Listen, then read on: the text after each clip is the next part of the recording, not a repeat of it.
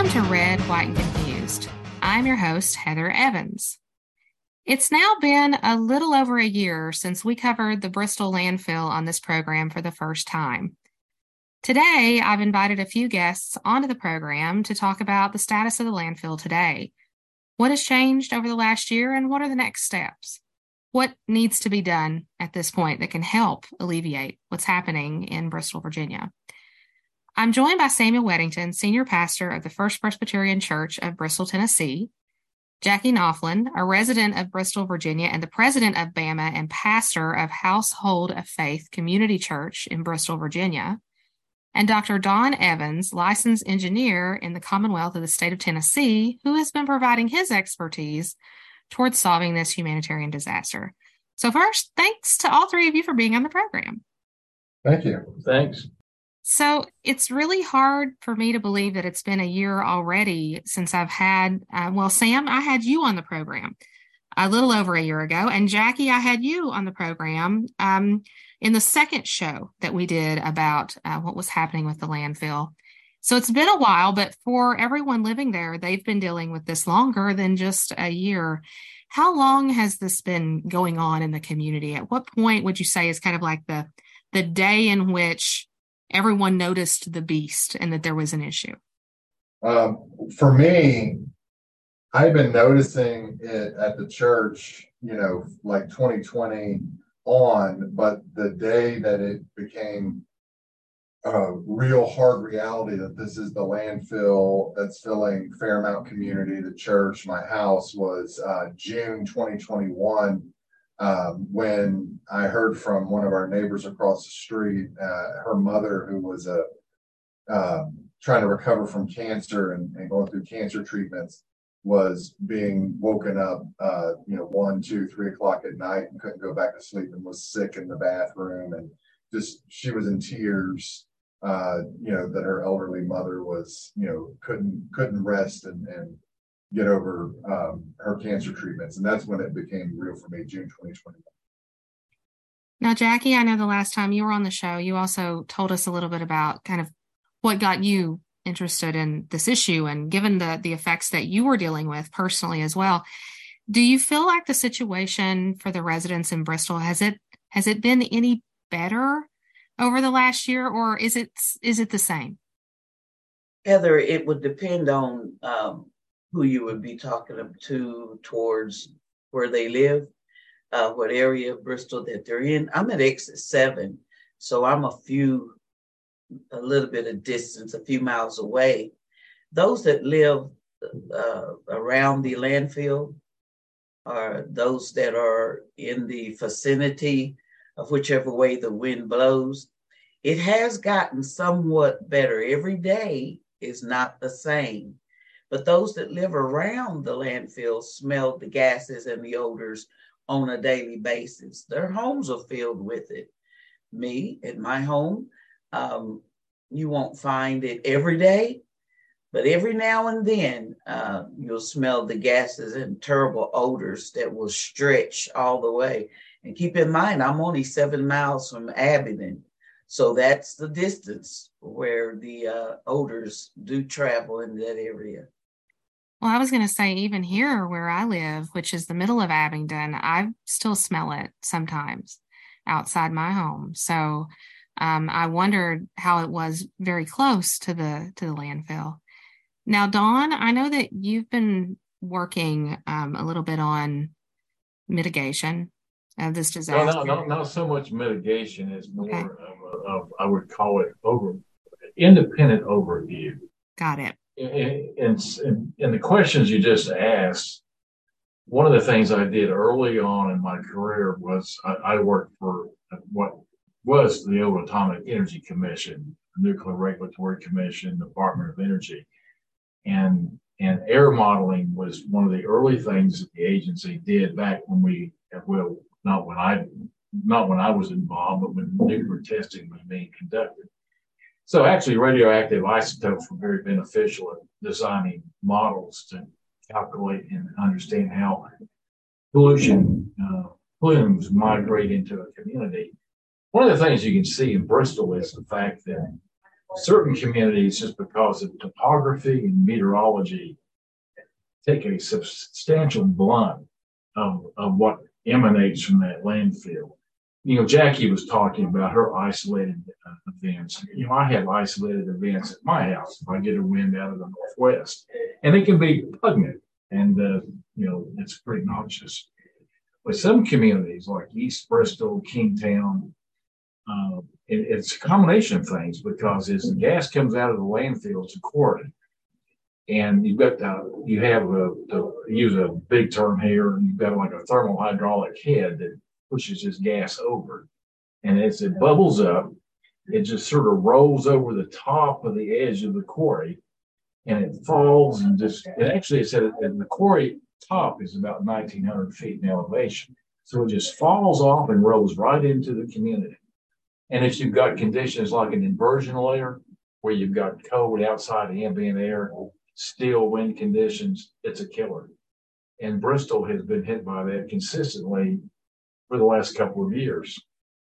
And downtown Bristol gets hit pretty severely at times. How many years have you been studying this, Don? Well, I got drafted into it, but uh, I would say that probably probably March of uh, 2020, and uh, the event itself, you could notice if you go back and look at the historical record, there were some really awful levels of benzene being detected back on Virginia Avenue in, in December of, uh, um, was that 2019 or? I think it was 2020. 2020. Yeah. 2020. Well, and, and at that point in time, it was a bit of a surprise because what they do, what this, the uh, analytical method they use is like a canister, and it's called a TO uh, TO fifteen. It's a EPA OSHA method, and you just basically it's under vacuum. You pop it, you pull an ambient air temperature, uh, ambient air sample into it. Then they use something called uh, gas chromatography, mass spectrometry to analyze the the different gas components in the canister. Benzene levels were really substantially high very early on. And the agency, and I say agencies, I should say agencies, plural, plural, uh, have taken a rather blind approach to that. What benzene by itself is not, it's just one of issues that you have. Uh, you know, certainly mercaptans, ammonia, hydrogen sulfide, and those are generally at lower levels, but the human nose is so effective it can measure concentrations in the part per billion level. And at part per billion level, it can be very irritating. It's not a Heather, if I may jump in right here at this point, I've, I've been holding my breath in order to, to get this part out. I was there 30 years ago when they voted in to, uh, and finally uh, were able to obtain the license and so forth to put the uh, landfill in that area where it's at now for that area. And I remember the protests of those residents as they came into the uh, into the um, um, city council meetings, uh, uh, meeting after meeting, you know, protested not to do that, you know, and for so many different reasons and on several different levels as well. The homes weren't uh, uh, impacted by odors and things of that nature outside of right around Shakespeare or uh, or, or Kingstown as much as it was those that were living in it from day one. I mean, trash is trash. And if you live near a dumpster, you're going to smell, the wind's going to carry the odors. And so for over 30 years now, people that have lived around the, the uh, uh, landfill have been experiencing these odors and these smells, probably the benzene as well.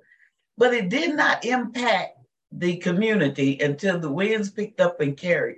I don't know what happened. I don't know if it was the continued packing, as Don could probably say it more elegantly, packing and packing on top of whatever or something went in there, chemicals or something may have went in there. Don't know.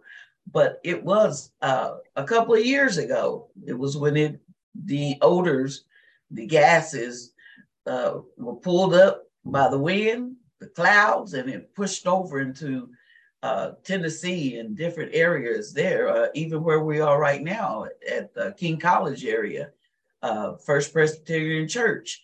uh, they didn't smell it uh, all those years because they didn't live that close. But something happened that caused the odors and the gases to take Let effect it, right now. It, I, am going to jump in here because uh, Jackie gives me a good lead in. What happened to the landfill? Well, just real briefly, because I have some, uh, I think that certainly Sam has some issues about what's coming out of the landfill and the impact about community, and should we have community notification? I wanted to elaborate a little bit about that later, but the landfill itself, it's a big pile. It's quarry. And municipal solid waste landfills are never designed that way today. They're basically mounted structures. If you go to Johnson City at Iris Glen, for example, run by Waste Management, that landfill's up on a ridge. And it's a gigantic landfill, but it's t- it has uh, terraces and it's built up and it has a gas collection system. You never notice it, and and frankly, tons of municipal solid waste go into that landfill every day. And then one in Blountville's another waste management landfill. But this landfill, the Bristol landfill, was a, a Vulcan materials quarry where it was all the limestone was taken out that was economically uh, reasonable to take out. And if you know anything about geology, limestone is fractured and it's, you know, obviously when you mine it, it gets uh, broken. So you have to worry about groundwater migration. But here's the thing when you have a pit, it's like a big, it's like a cup or it's like a sink. Where does the water go? The water goes into the sink, and you've got storm water. It goes into the sink, and it never comes out. And you put trash in a sink, and you just leave it there at warm at, at, at ambient temperature. Guess what? Bacteria just takes off. Now, there's good bacteria and bad bacteria. Bristol landfill doesn't have the population of methanogenic bacteria that it should have. We have a lot of bad gases coming out of that landfill, and that's really because it's more of an aerobic bacteria. It's a blend, don't get me wrong. We have methane at that landfill, but we have all kinds of other gases that you should never see. And it's because it's a cup and you can't see, it. you won't be able to see it on your program talking, but it's like a styrofoam cup. It's well insulated. All the heat stays in. The bacteria love the heat and they love the food and they love the water. So that's what we have, and it's a very complicated. And then I cannot stress more importantly the word complicated. There is no simple solution for Bristol. Can, can I, I want to build on Jackie's uh, point and yours as well, Don. And it's something that I did not uh, realize, and Jackie's right on. Most of us in Bristol, we did not live with the reality that folks right around the landfill live with.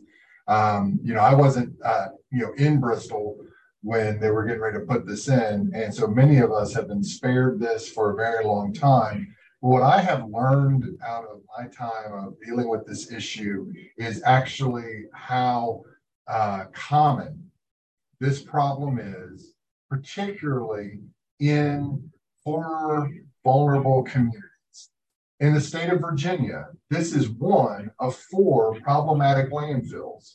If you look at the other three, they are in primarily communities overrepresented by persons of color, yeah. poor, uh, poor populations, those that tend to not be paid attention to politically. I can take you to North Carolina. I can take you to other spots in Tennessee, Georgia, Alabama. across Alabama, yeah. across the United States. I mean, even Pennsylvania, we were there's some cautionary tales there. You know, we, we have a trash problem as a society. It has to go somewhere.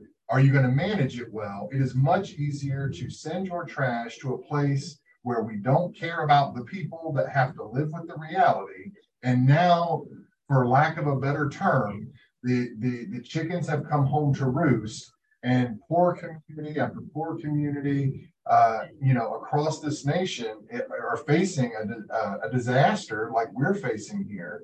It just turns out, to Don's point, that our landfill setup is very unique because it's in a quarry and there's all these other attending problems, making it like a lot worse and potentially even worse if it's not if it's not fixed. But I, I have really walked away from this experience with this realization that we have a societal trash problem And, and it's not just a trash problem like the stuff we throw away. We have a society that honestly wants to throw and sacrifice communities, throw them away because they don't count. And I, we that this is that's an element of this story that I think everybody needs to walk away from and, and keep. You know, how are we treating the quote unquote least of these in communities across the United States? Are they really throwaway people in communities or do we value them? And if we value them, then we have to have resources and oversight to help them fix those problems and stop building, you know, stop allowing some of these facilities to be managed uh, inappropriately. If it wasn't for those that are privileged or those that were in positions uh, to uh, be effective in speaking to the city council uh, members in Bristol, Virginia, then the issue wouldn't even be addressed. I think that the odors would have continued to have uh, gotten worse. I don't think we'd be at this magnitude of about $30 million in search for how we're going to get it fixed. I don't think any of that would have taken place. But, but um, I, have noticed that uh, as long as someone's voice continues to speak out against it, against those that are left that are less um, I say less privileged, those that are in impoverished area that it, it, it's sad that we fight for children and yet these babies right now tonight are over there trying to get a good night's rest and they can't hardly breathe. The sign is upper respiratory and there's been documentations of that through Ballad Health on what this these gases and odors are causing. And later on, I believe, a few years from now, we're going to really find out what the effect was. I hope I live to hear it too. I, I want to add on to what Jackie just said. One thing that we're really suffering from here is a, a very good understanding of what really is emanating from the landfill. First, I'll say that my state, uh, the Tennessee Department of Environment and Conservation, has politely um, washed its hands. I, I, like to use the Pontius Pilate scenario here. Uh, see no evil, hear no evil. Um, ambient air monitoring for certainly the communities on the Tennessee side would be well worthwhile. And, and TDEC is certainly well funded. The Tennessee budget is and their rainy day fund is out to galore. Um, on the Virginia side, it's one of we go out with a, a I was discussing earlier the TO15 method, the canister. You know, this is one of the most absurd things you can really do because it simply is a bomb to take it out. It's under vacuum and you pop it and you can have a slow release or you can have a fast release. A slow release might take 24 hours, but you, you're, it's, it's, a, it's a very pathetic way of doing uh, environmental uh, ambient air sampling. It's just not something one would do, uh, except as a screening tool. And if you just do screening, you don't have the data. And the other data we don't have is really good health data. Uh, it's deliberately such that you don't want that database. Now, a few years ago, in, uh, the Tennessee Department of Health, because we were non-attainment for ozone, they were going, they were looking at all the health records in the school systems for all the problems you would associate for ozone. Well, as soon as the area became attainment again, that process stopped. And there has been no effort to collect any kind of data for how kids do in elementary schools or for that matter, senior citizens mm-hmm. and community centers because there's no requirement. And unless you're forced to do it, they don't do it. And that's a tragedy here. They don't want information hurts the government. And they don't want it. And, and so now, if you don't mind, we'll just keep building. I feel like we're going to a crescendo here. And it was one of the big things is, is this, is that this, this landfill, like many others across the U.S., has now reached this critical point where I do have to give credit where credit is due. There is now a concerted effort by the city of Bristol, Virginia, under order of the state of Virginia, to try to remedy this issue. They're working it. They've got the crews. There was a vote last night to allocate another $24 million. I mean, imagine that somebody's listening to this and you're in your local city government. Imagine what a, and that's just one piece of it. A $24 million bill comes due just to fix this, and we don't know if it's going to solve the problem, but it's at least something. So the coffers are being sucked dry to take care of an environmental issue 30 years in the making. There's a whole story that goes into that. And, and so there's a concerted effort being made to fix it. There is a process now where this matter has been referred to the Attorney General's office of the Commonwealth of Virginia, and that's under wraps. The Commonwealth's attorney has said, or the Attorney General has said, there will be no comment from this office moving forward because this is open litigation. That's just legalese of saying they're not going to say anything. They're negotiating, working with the court, stuff like this. So it's in like a, a, a, a decent place. There's a good attempt being made. But here's the thing is the problem is so big and the problem is so systemic, and that relates back to we're one of four in the Commonwealth, that we're we're at this point where it's going to take state and federal dollars and oversight to really fix this problem, not just for us, but for Hampton, for Petersburg, for Cumberland County, for Buckingham County, for all these other places that I can tell you about. It's going to need aid and oversight to fix what really should not have been allowed to be a problem in the first place. And the question is one of political will. Do we care as a society for, again, the least of these? The poor, uh, those at the margins, the vulnerable, because whether you, you know, uh, care about the environment or not, this is about quality of human life and how we treat our fellow human beings. And are we a society that is willing to allow children, the elderly, those with health complications, to not even enjoy living in their own homes, whether they're large or small, and be able to eat and sleep and live life without the plague that is the gases and, and the attending odors that are coming off this landfill and so many others. And I call that uh, environmental injustice. Uh, this is something that a topic that in this area people do not want to admit that's what it is. They want to polit- uh, um, um, make it um, uh, more politic, uh, politic, politics on how uh, it's going to be verbal or how it's going to be said. But the fact of the matter is, everyone's suffering and everyone's involved or in this injustice, and it's dealing with the environment. And so, in that case, environmental injustice is what this is all about. Now, it started over in Bristol, Virginia, in in the poorest area of the city, and now it's all over the place. It's all the way to Abilene, as you said, where you are. It's all the way down uh, Bluff City, and Blountville, and different places of that in, in Tennessee. That's true. So now we all have to suffer uh, this thing. That's the reason why I believe that we're here to push forward uh, until we get free of this beast. Well, and interesting, I really like how you put that. Uh, again, not that folks listening to your show may know this, but there was a very famous um, um, theologian back in the 60s and 70s by the name of Gustavo Gutierrez. Uh, and and uh, he he his theology is a, a, theology of justice and a theology for the poor, you know. Uh, and he talks about the eruption of the poor, that as a society, for example, that exercises and practices injustice, it tends to sort of roll downhill again to the poorest, the most vulnerable, those without a political voice. But that that goes on long enough. Guess what?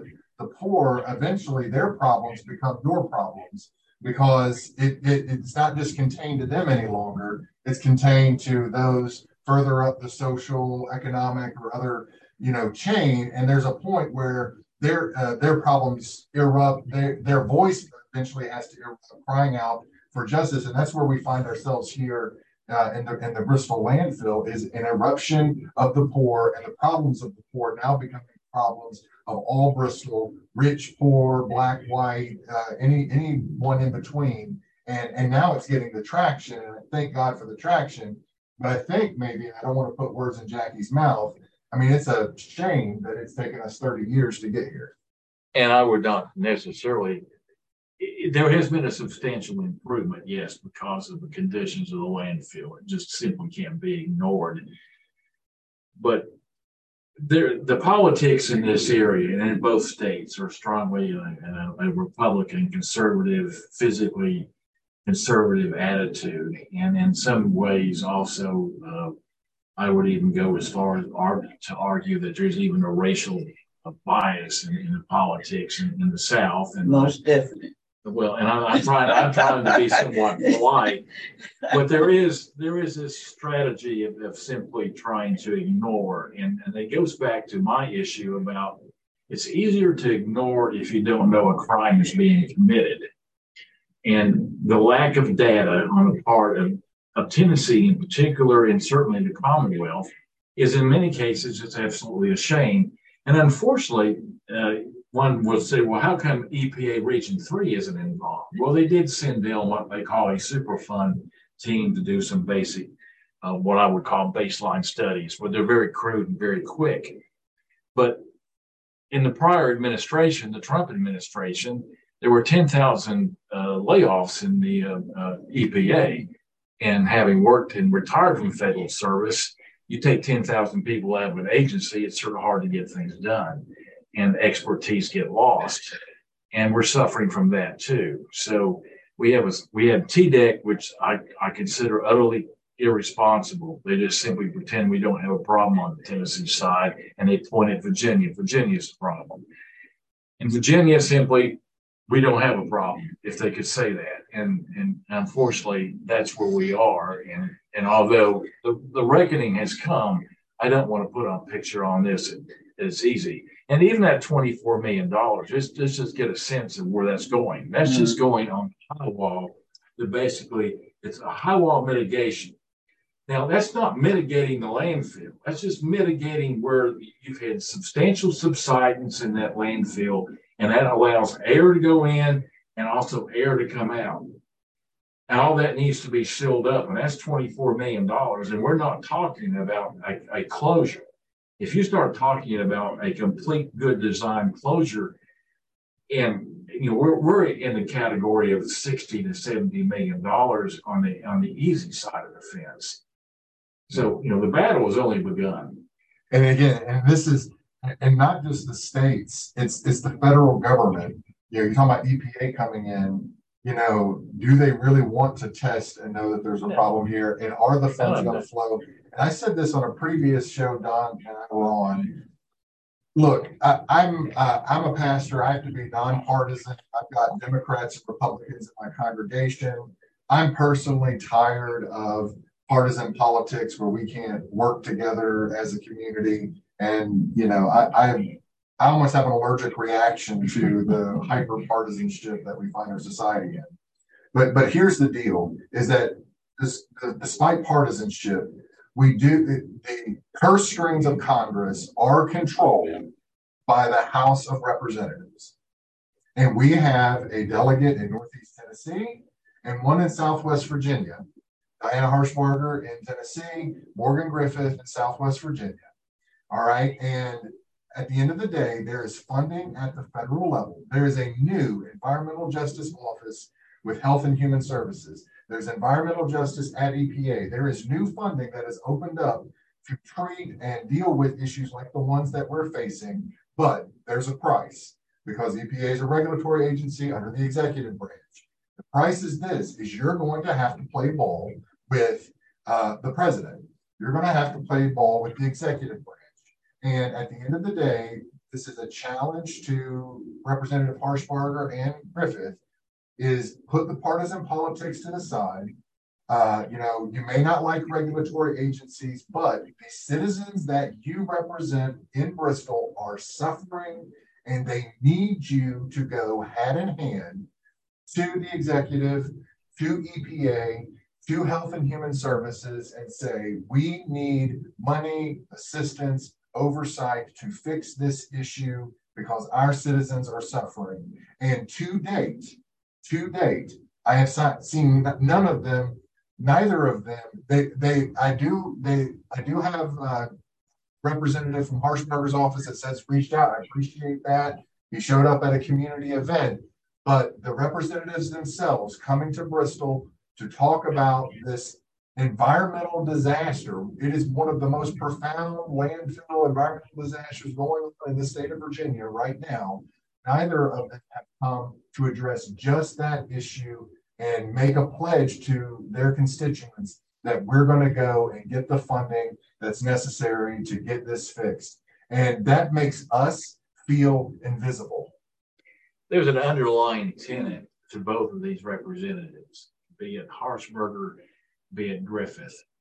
And that tenet is that the Environmental Protection Agency represents uh, a war on fossil fuels. And it's a war on all the facets that Republican politics has held so dear for the last several decades. And that often becomes a block in the way that they view things. Even when a community is in a, a, a disaster, that attitude prevails, and it's particularly bad with uh, Senator Griffith. It's, I mean, uh, Congressman Griffith. I don't want to promote him anymore. I have to, but the point is that he he he really does throw his hands away at this problem, and it's just it's one of he doesn't want to confront it and, and pretend it's not there, and that's bad. What can listeners do who want to be really active on this issue? I mean, as you have all pointed out, a lot of people didn't pay attention to this until they were personally affected, which is, in my opinion, really sad.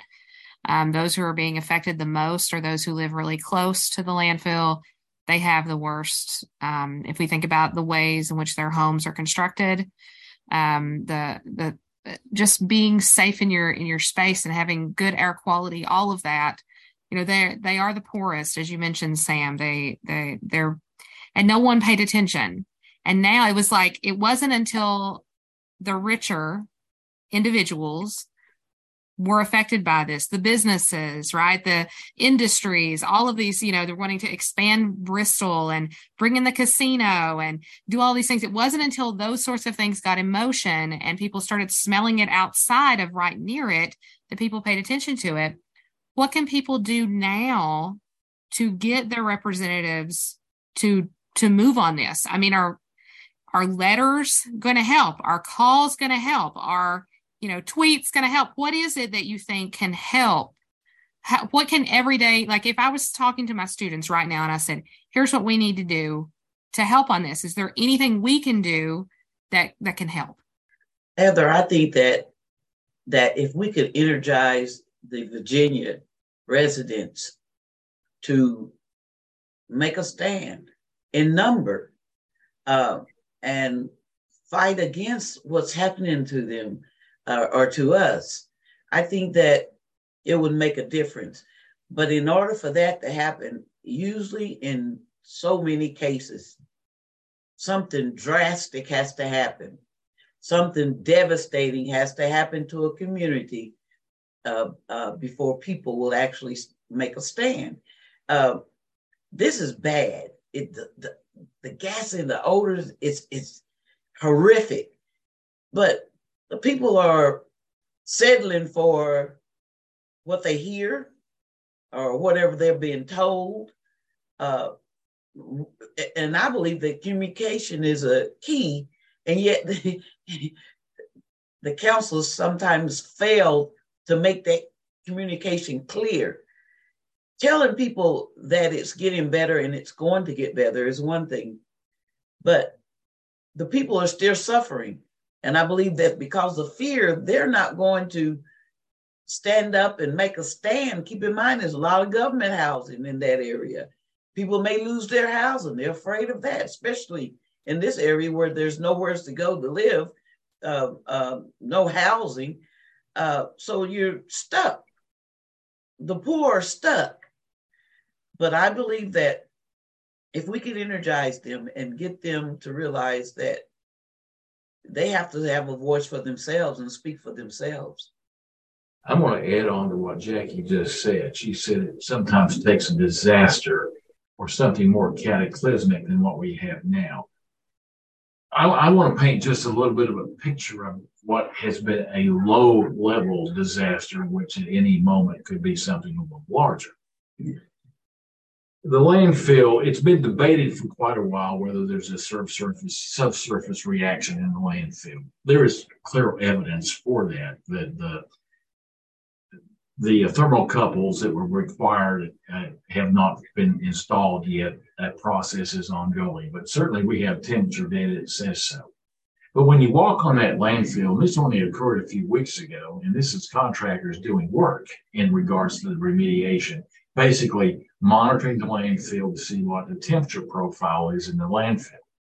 Well, they had to leave the landfill surface. Now, why would you have to leave the landfill surface?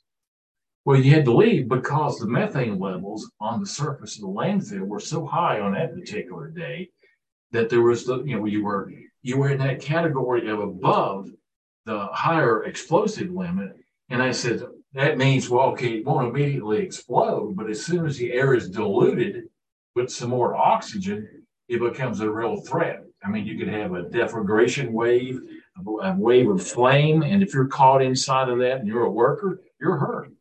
Well, the other thing is, if that's happening at the landfill on the surface, we know that we've lost a few homes the city had to buy and condemn.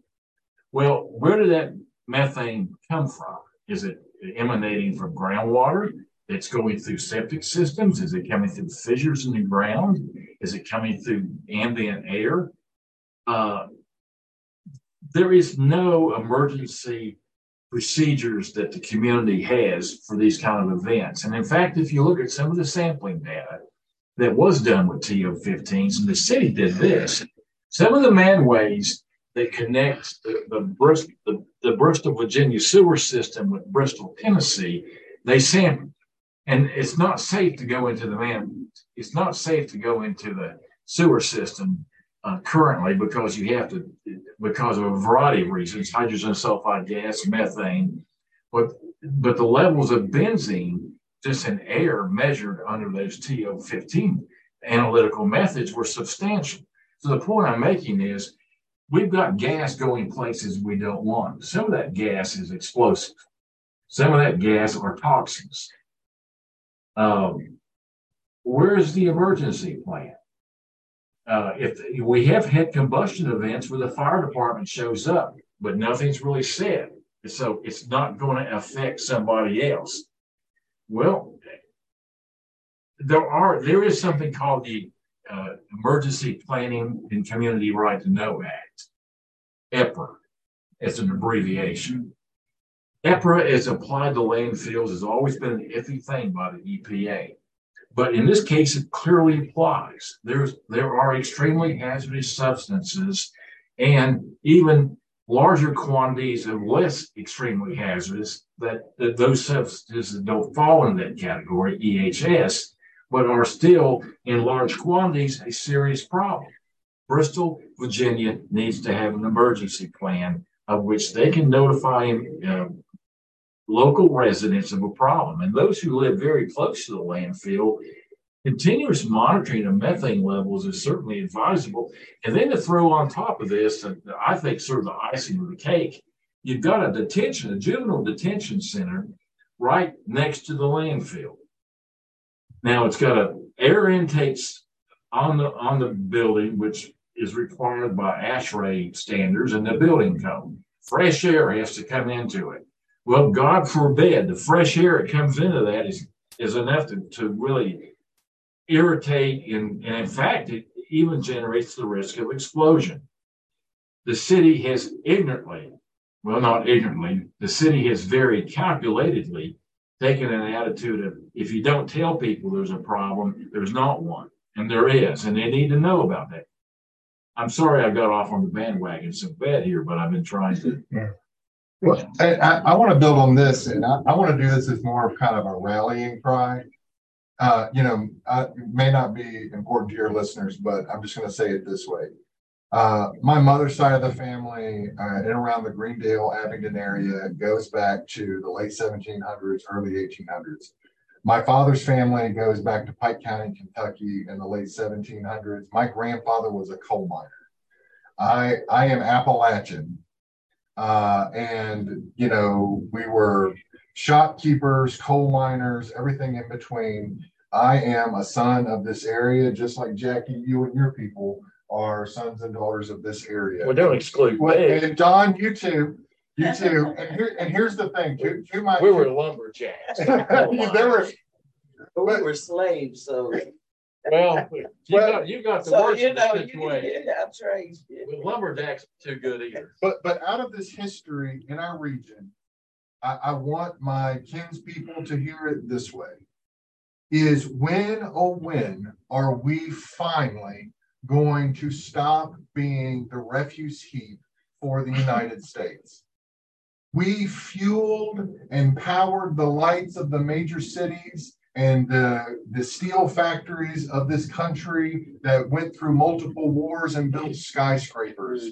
It was our blood, sweat, and tears. It was the blood, sweat, and tears of you know slave ancestors and others in this area that quite literally built the modern industrial United States. And the minute they took something from us that they wanted, what did they leave us? They left us slag heaps. They left us trash.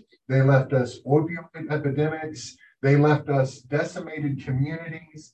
And at the end of the day, the rallying cry is this when will this stop?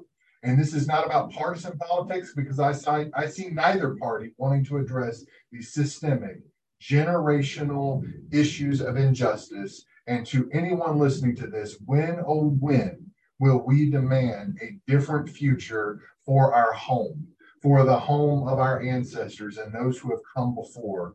It is time for this to end. The, the, this landfill is just one of 10 issues that we could talk about in relationship to this environmental justice issues. I love these hills.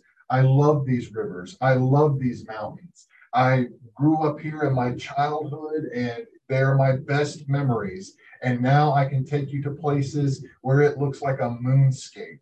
When, oh, when is this going to come to an end? And when is we as a society, the Commonwealth, the state of Tennessee, when, when are we going to demand that others take that seriously and stop treating us this way?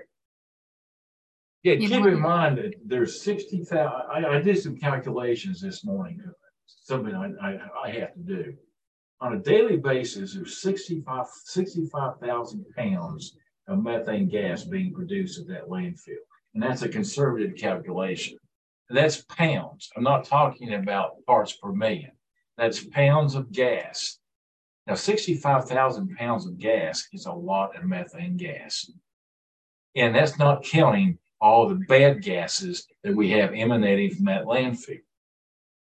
Hydrogen sulfide, ammonia, mercaptans. And in fact, if it is burning a little bit, and we know it is burning, it's combusting, you get something called 234, I mean 2378 tetrachloro uh, dibenzo uh, dioxin. And if you recognize the name, it's one of the classic carcinogens that just is absolutely defined as a, a given cancer producer. Dioxin. And it's in that landfill, and we need to know its presence. I'm sorry I'm beating it so well, but we need data on that landfill. We do. And you know, in the beginning, when I first introduced all of you, I mentioned how it's now been a year since I had Sam um, and Joel on the show uh, originally for the first for the first show. Um, and now here we are again, right? We're going to continue to talk about this, and we've been con- talking about this. This is going to be something that takes multiple years. Am I right, Don? How how many years do you see this playing out with this landfill and like trying to Well, one thing I'd like, you know, okay, uh, I'll answer your question, but with this caveat. One thing I would like to see immediately is when the Attorney General's letter uh, basically introducing potential for a suit against Bristol, Virginia, and, and, the, and the civil penalty that could be assessed on a daily mm-hmm. basis. He left open the probability of that landfill being reopened. He did not, by any means, close and say that landfill needed to be closed. He just said it's in violation of its permit. Permit needs to be terminated. And they never talk about the air, the Title V air permit. And that they don't want to close. They never talk about the solid waste permit. All of those permits need to be terminated. And the only consent order that should be out there is a consent order that mandates a permanent closure of the landfill in a safe fashion where there is no ecological and environmental impact to anyone. Public health and safety should be primary, and it's not primary. But back to your question, what is it going to take? Closure of that landfill is going to take a lot of money. And money, unfortunately, is going to determine the progress of what's done on that closure.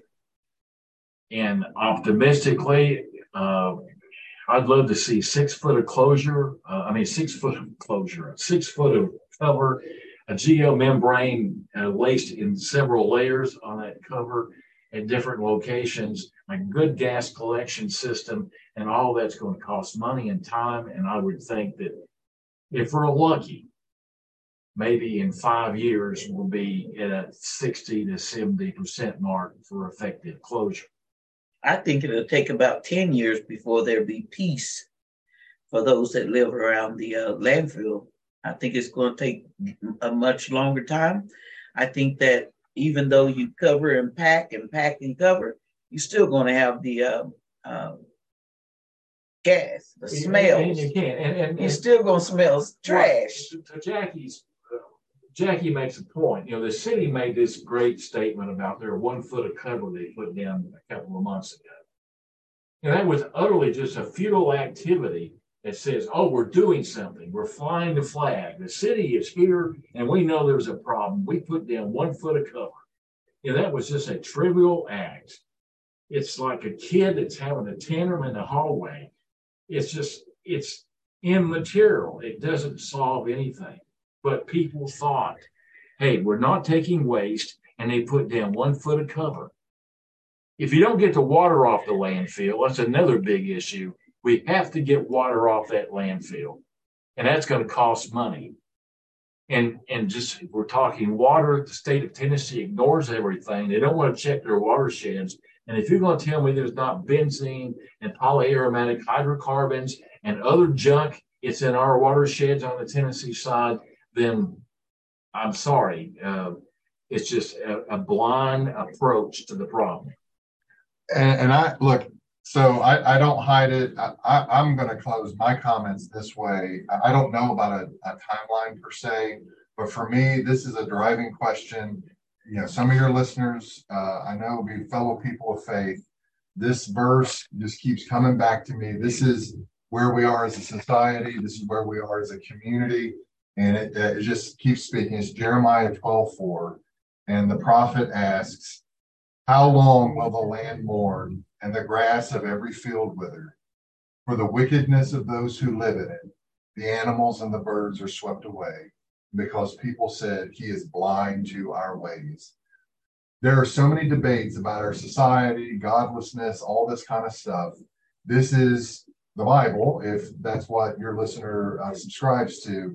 And there's the prophet asking the question, How long will the land mourn? And if you turn a blind eye to this, if you don't write a letter, if you don't make a phone call, if you don't demand of your elected officials that someone take this seriously and bring help and aid to the residents who are suffering, to the earth itself that is being scarred by this, then we are all guilty of this last bit of pretending that God is blind to our ways. The chickens are coming home to roost. There is a price to pay. And I and I don't want that price to be on the backs of those who can't afford to pay it.